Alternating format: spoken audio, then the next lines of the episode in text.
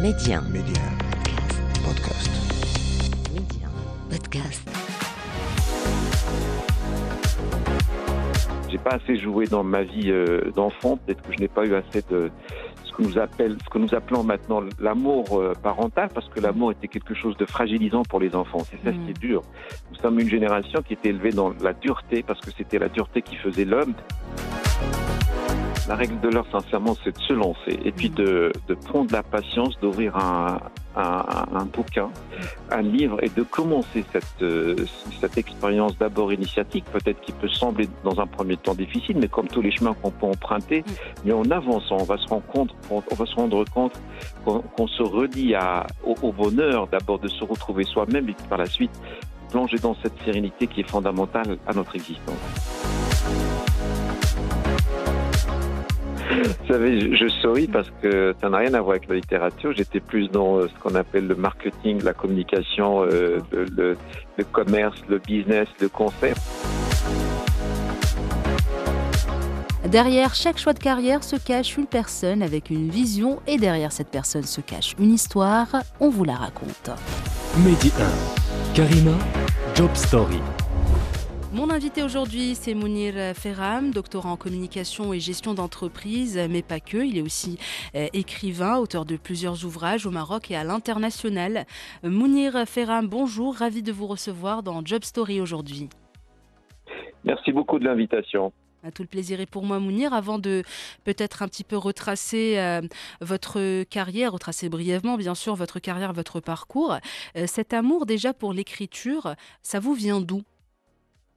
Écoutez, sincèrement, c'est euh, la combinaison de beaucoup de choses. D'abord de la lecture, ce que c'était euh, une grande passion pour moi, qui continue d'ailleurs. Mhm. Et bien entendu, je dirais la préoccupation de la vie qui nous, qui nous entoure. Je, je pense à Paul Valéry quand il disait euh, Je trempe ma plume dans la société et pas dans l'encrier. Donc j'étais Mhm. aussi très observateur, très euh, regardant sur euh, la société dans laquelle je vis, la société d'accueil, euh, en l'occurrence la France où je vivais. Et donc je crois que c'est la juxtaposition de ces deux vécus, de ce, ces deux sensibilités, de ces deux littératures, si je peux Mhm. les appeler comme ça, l'orientale et l'occidentale, qui ont créé en moi cette passion. C'est vraiment une, une passion au sens que tient du terme. Quand on est passionné, on est tout ce que l'on veut être. Et l'écriture, pour moi, c'est aussi l'évasion, c'est la capacité de reconstruire certaines choses de ma vie. Est-ce que euh, enfant vous aviez déjà cette euh, cette euh, voilà cette vocation pour l'écriture, Mounir? Énormément. Mm. énormément parce que vous savez, je suis natif d'une ville minière qui s'appelle pardon. Et, et effectivement, donc quand j'étais enfant, j'allais chercher les, les livres dans des petites bibliothèques, euh, librairies, etc. qu'on pouvait avoir. Et c'était pour moi l'évasion, surtout pendant les grandes vacances d'été. Donc on se retrouvait face à, à un temps qui, qui est là, extensible, euh, Mhm. vaste, etc. dont il fallait s'occuper. Ouais. Et donc, on allait louer ce qu'on appelle des petits livres. C'était la bibliothèque verte, puis après Rose, puis euh, euh, les, les, les livres d'écrivains arabes, euh, Gibran, Khalil Gibran, Mustafa Lutfi, Manfa. Donc, tout cela, quelque part, me permettait une forme de compensation, c'est- c'est-à-dire de sortir de l'étroitesse d'une vie, Mm. euh, d'une petite ville minière, etc. Et ça, euh, ça générait au moins une capacité de, euh, de, de voyage, hein, d'extériorisation de moi-même, du quotidien, etc. On y reviendra justement dans un tout petit moment à cet aspect euh, grandissant de votre carrière et cet amour pour l'écriture que vous avez euh, fini par concrétiser. Mais avant, euh, juste par curiosité, quel a été votre premier job, votre premier pas dans, dans l'univers professionnel une fois vos études, vos études terminées? Vous savez, je, souris Mm. parce que ça n'a rien à voir avec la littérature. J'étais plus dans ce qu'on appelle le marketing, la communication, euh, le, le commerce, le business, le conseil en France. Hein. Mm. J'étais euh, à la Défense, donc dans des bureaux de, de conseil d'accompagnement des entreprises sur des sujets euh, euh, plus économiques, etc. Et euh, je n'étais pas du, du tout destiné à l'écriture. Mais comme l'écriture était là, donc quelque chose qui m'appelait de l'intérieur, qui Mm. me poussait vers l'exercice de l'écriture, de la lecture, de la pensée, de la réflexion, c'était complémentaire. Donc je ne pouvais pas vivre avec l'un sans l'autre. C'est c'est quelque chose qui était pour moi euh, une forme d'équilibre existentiel et, et humaine. Donc vous avez gardé cette passion en parallèle de ce que vous faisiez sur le plan professionnel? Vous écriviez par exemple pendant votre temps libre? Et Exactement. Mm. Pendant mon temps libre, pendant, euh, je suis quelqu'un qui, qui, me lève très tôt le matin vers 5 heures, donc c'est le premier réflexe, c'est prendre un stylo et d'écrire. Quand je voyage dans les, dans les halls des gares, dans les aéroports, etc. Donc j'ai toujours mon portable sur lequel je vais transcrire commencer à réfléchir, euh, attiré par les situations qui m'entourent. C'est aussi, comme je l'ai dit, un atelier de reconstruction pour moi, l'écriture, c'est-à-dire de vouloir euh, reconstruire certaines choses, penser à certaines choses, euh, me pencher sur des situations sociales, comme le dernier roman qui aborde des sujets sociaux, fondamentalement la précarité, l'enfance exploitée, etc. Donc c'était toujours important pour vous de, d'arriver à trouver un équilibre entre, en quelque sorte, votre vie professionnelle active et votre passion pour, pour l'écriture. Je dirais mieux, c'était substantiel, c'est-à-dire que mmh. je ne pouvais pas euh, faire mon activité économique sans que je puisse la doubler de quelque chose d'enrichissant et de profond qui est l'écriture. Mmh. C'est vrai qu'un certain temps, au Maroc plus particulièrement, on posait la question sur l'incompatibilité de la chose. On disait, mais attendez, vous êtes, vous êtes plus dans l'économie, pourquoi vous écrivez, etc. Est-ce qu'on peut en même temps être dans une activité économique et en même temps écrire je, crois que cette incompatibilité me frustrait quelque part en disant attention, donc on ne peut pas vivre sans qu'il y ait aussi une forme de d'introspection, euh, mm. d'enrichissement qui, qui, nous vient de, des arts en général, de l'écriture comme de la peinture, etc. Et, et sincèrement, personnellement, j'ai toujours pensé que l'art nous relie quelque, à quelque chose de sacré. C'est-à-dire que c'est ma c'est cette capacité qui me permettait de me relier à, à quelque chose de mystique, de sacré dans la vie, hein, qui, qui, me rapproche euh, d'une autre dimension qui est fondamentale à notre équilibre humain. Bien sûr, moi je pense qu'il n'y a, pas de règle. On peut exercer dans un domaine et avoir un amour, euh, voilà, une passion et même exercer euh, un truc artistique, quelque chose d'artistique plutôt que ce soit la peinture, l'écriture, la musique, euh, voilà, plein d'autres formes artistiques. Je pense qu'il n'y a pas de règle prédéfinie qui devrait nous empêcher de faire ça exactement, j'aime bien vous, l'entendre dire, parce que c'est vrai qu'à un certain temps, je, on me faisait euh, comprendre que c'est une incompatibilité, parce que quand on est euh, ben, surtout mmh. dans des logiques, euh, vous savez, de, de, mise en tiroir, c'est-à-dire de mmh. dire non, la géographie de l'écriture n'est pas celle de l'économie, mais au contraire, c'est une forme de, de, richesse, c'est des pans qui nous font traverser d'un univers à un autre, mais à mon sens, qui sont très complémentaires. Bien sûr, moi je, je, vous rejoins parfaitement sur ce point, Mounir Ferram. Donc vous avez passé combien d'années dans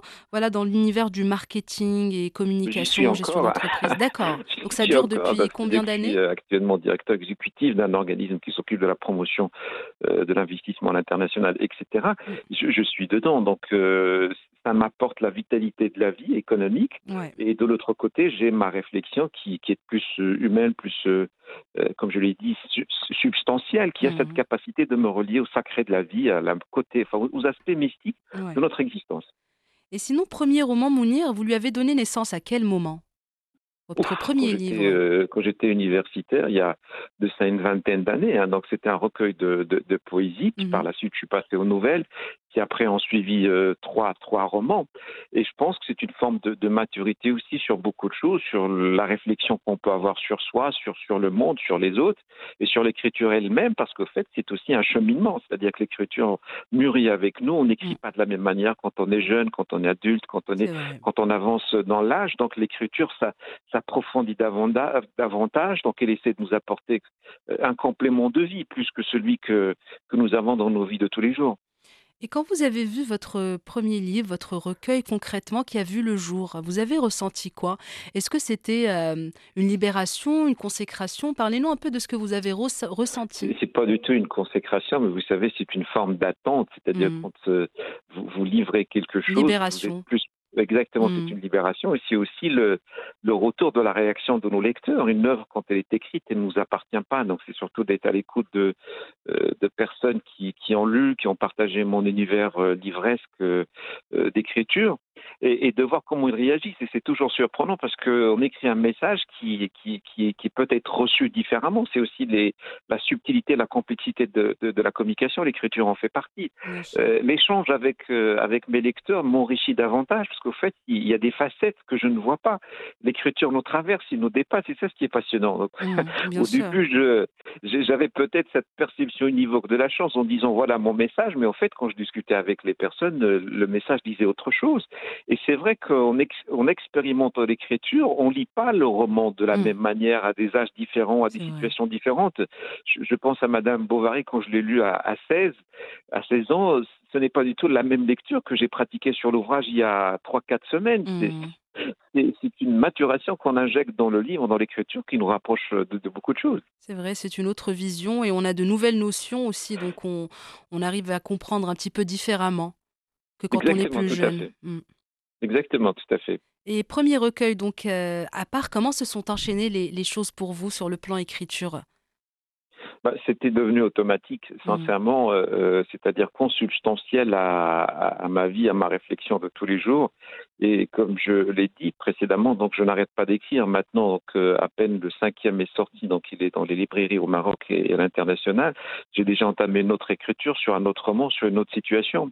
C'est ça ce qui, ce qui est fabuleux, c'est-à-dire que ça devient euh, fondamentale, mmh. existentielle. C'est-à-dire qu'on ne peut pas, comme d'autres font du sport, comme d'autres font de, euh, du théâtre, etc. Donc on ne peut pas s'empêcher d'écrire parce que ça, ça, devient lié à notre, euh, à notre vie de tous les jours. Et ça peut même être thérapeutique en quelque sorte, comme la peinture euh, pour certaines personnes. Mmh. Ça l'est, c'est exultoire, c'est une forme de réalisation de soi. Comme je l'ai dit, j'ai besoin de ce côté mystique, mmh. sincèrement. Parce qu'au fait, la, la rudesse de la vie, de l'économie, des chiffres, etc., euh, ne peut pas nous satisfaire entièrement. Donc on est dans cette, euh, cette recherche, cette quête du plein existentiel. Et je pense, hein, je parle de moi, l'écriture me fournit cet aspect-là, euh, qui, qui, est profondément humain. Et Mounir, quand on passe le cap du premier livre, le stress, est-ce que le stress est, est, moindre ou chaque expérience est une nouvelle expérience avec en quelque sorte son lot de, voilà, de stress, de bonheur, de libération, etc. Sincèrement, je n'ai jamais vécu cela comme, euh, comme stress, mais surtout d'inquiétude de, ne pas parvenir à, à cette transversalité humaine, c'est-à-dire mmh. cette, cette, capacité de, de, faire vivre mes émotions et surtout peut-être de susciter des émotions euh, différentes chez mes lecteurs. C'est surtout ça qui me préoccupait, c'est-à-dire que mon écriture ne soit pas du tout euh, vide de sens, le degré zéro d'écriture, comme le disait Roland Barthes, c'est-à-dire quelque chose qui n'émeut pas. Et ça, c'était ma préoccupation. C'était pas du tout du stress, mais de dire, mon Dieu, est-ce que ça va être euh, générateur d'émotions, d'une existence pleine, existence pleine, pardon, d'une vie qui, qui va générer, enfin peut-être qu'elle est fictive, mais qui va générer aussi des questionnements et des réflexions dans mon alter ego à savoir mon, lecteur. C'était ça la préoccupation. Mm. J'aimerais un jour avoir cette capacité d'écriture qui est humaine, transversale, comme euh, l'ont beaucoup d'auteurs comme Paolo Coelho, mm. comme euh, euh, Baudelaire quand il parle, par exemple, de, de, de, dans Les Fleurs du Mal, de la, la, dimension humaine, de la dialectique. Euh, c'est fantastique parce que quand, euh, à travers, ou, ou d'autres écrivains, chez qui on va trouver cette dimension humaine qui, qui, dépasse les temps, qui dépasse les âges, les, les cultures, etc., et les sensibilités, et qui, qui, qui, vont émouvoir mm. les gens dans leur variété, différence d'âge, différence de culture. Ça, c'est très beau, c'est magnifique. Et ça nous, ça nous ramène peut-être cette fois à, votre dernier, à votre dernier roman, Quand le cœur parle. Rapprochez-nous un petit peu de, de cette expérience.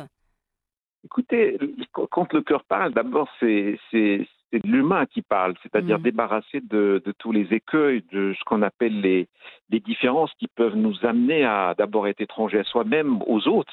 Et donc, quand on parle du cœur, on revient sur les frontières euh, vraies, authentiques de ce que nous sommes. Mmh. Et, et c'était ça le message fort. D'abord, il, il, euh, il, se transcrit à travers deux espaces, le Maroc, le sud du Maroc, la France, où quelqu'un est rentré, mais sous le poids euh, de, des traditions, donc il se trouve contraint d'épouser quelqu'un de son village qui, qui n'aime pas, mm. qui, découvre comme ça par la, la, force des traditions, etc., parce que les parents voulaient que qu'il s'enracine dans, dans, dans, son village pour mm. qu'il quitte pas, parce qu'il y avait la peur et l'inquiétude de voir ses enfants partir quand ils sont exilés. Donc de mm. ce mariage forcé va naître euh, une fille.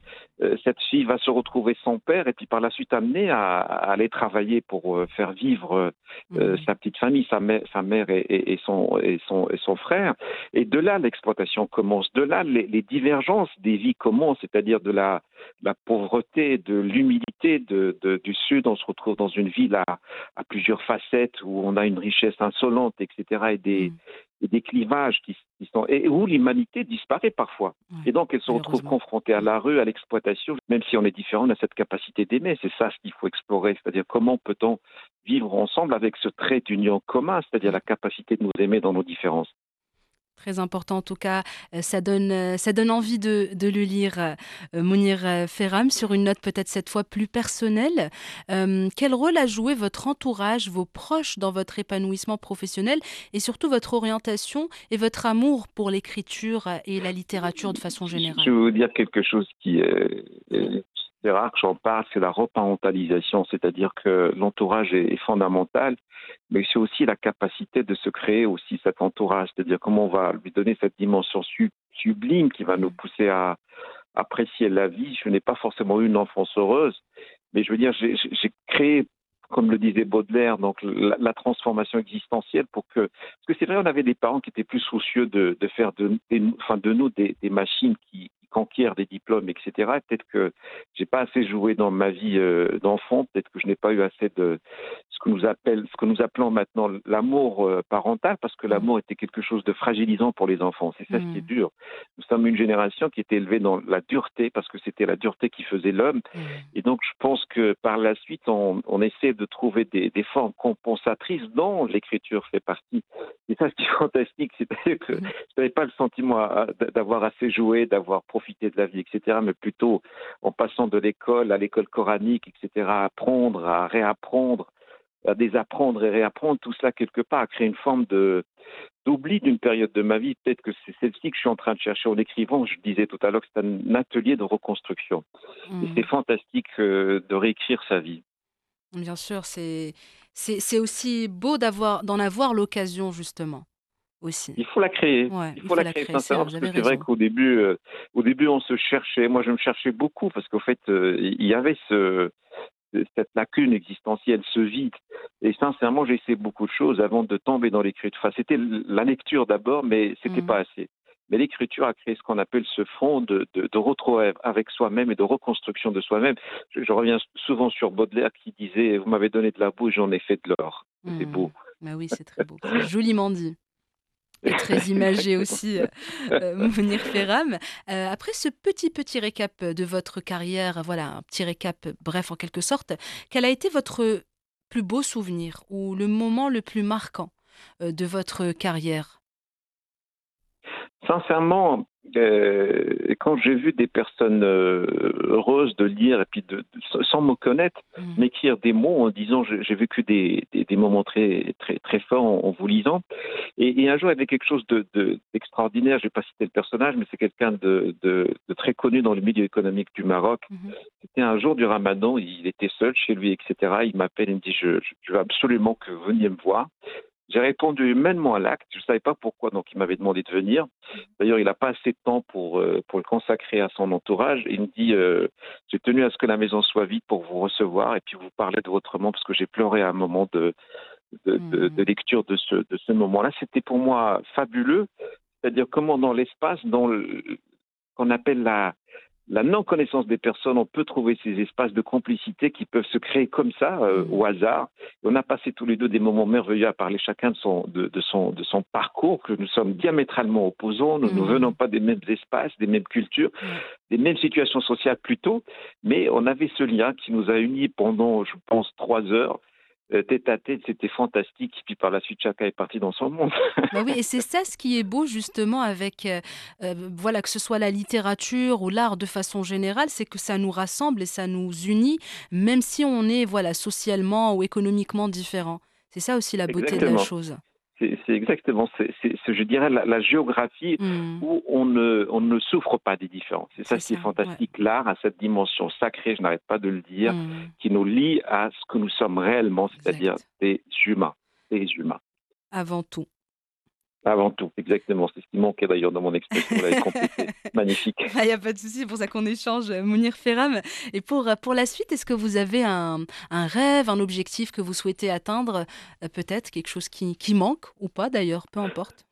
C'est que je continue à, écrire, mais j'ai quelque chose aussi, sincèrement, j'en ai parlé à beaucoup de personnes qui s'intéressent aux arts en général. C'est que l'écriture, que la lecture puisse emplir nos espaces je vais vous surprendre en disant qu'un best-seller au Maroc ne dépasse pas les 500 tirages. C'est pas pour parler des tirages, mais c'est de Mm. dire tout simplement comment peut-on vivre sans art, comment peut-on vivre sans écriture, comment peut-on vivre sans lecture, parce qu'au fait, on, on, on perd une occasion de se retrouver avec soi-même et surtout de, de vivre une forme de sérénité. Je, je Mm. voudrais juste vous rappeler quelque chose, historiquement parlant, à l'époque de la Deuxième Guerre mondiale, à l'époque, on n'avait pas la- les Nations Unies, on avait la Société des Nations qui avait, qui avait interrogé beaucoup d'artistes et d'écrivains pour leur dire pourquoi, pourquoi cette succession de guerres et cette haine. Et la réponse qui était pratiquement euh, semblable, semblable, qui a réuni l'ensemble des, des artistes qui ont répondu à cette époque-là, c'était parce que nous n'avons pas assez de culture parmi nous. Mm. Nous n'avons et, et- et ça c'est ce qui a créé l'UNESCO par la suite, c'est-à-dire que l'humanité a besoin de cette de, Ouais. de cette activité Ouais. artistique parce qu'au fait ça, ça la relie à l'essentiel d'elle-même.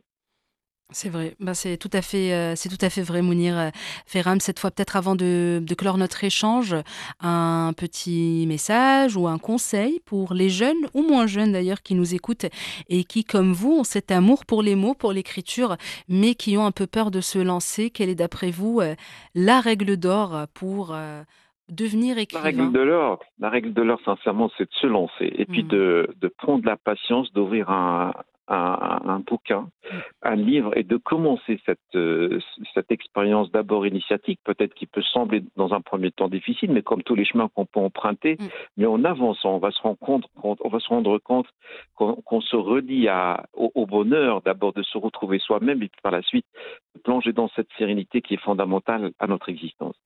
Ah, Voilà, c'est sur ce très beau conseil, Mounir Ferram, que se referme notre échange. Merci beaucoup d'avoir été mon invité aujourd'hui. C'était un plaisir. Merci à vous, c'est un plaisir réciproque. Je voudrais à travers vous souhaiter une excellente euh, année 2024 pour tous vos auditeurs, pour vous-même, vos proches, votre famille et à Merci tout le monde. beaucoup. Merci beaucoup à vous également, euh, Mounir Ferram. À très vite, Inch'Allah. Merci. À Ciao, très vite. ciao. Inch'Allah. Merci beaucoup. Au revoir.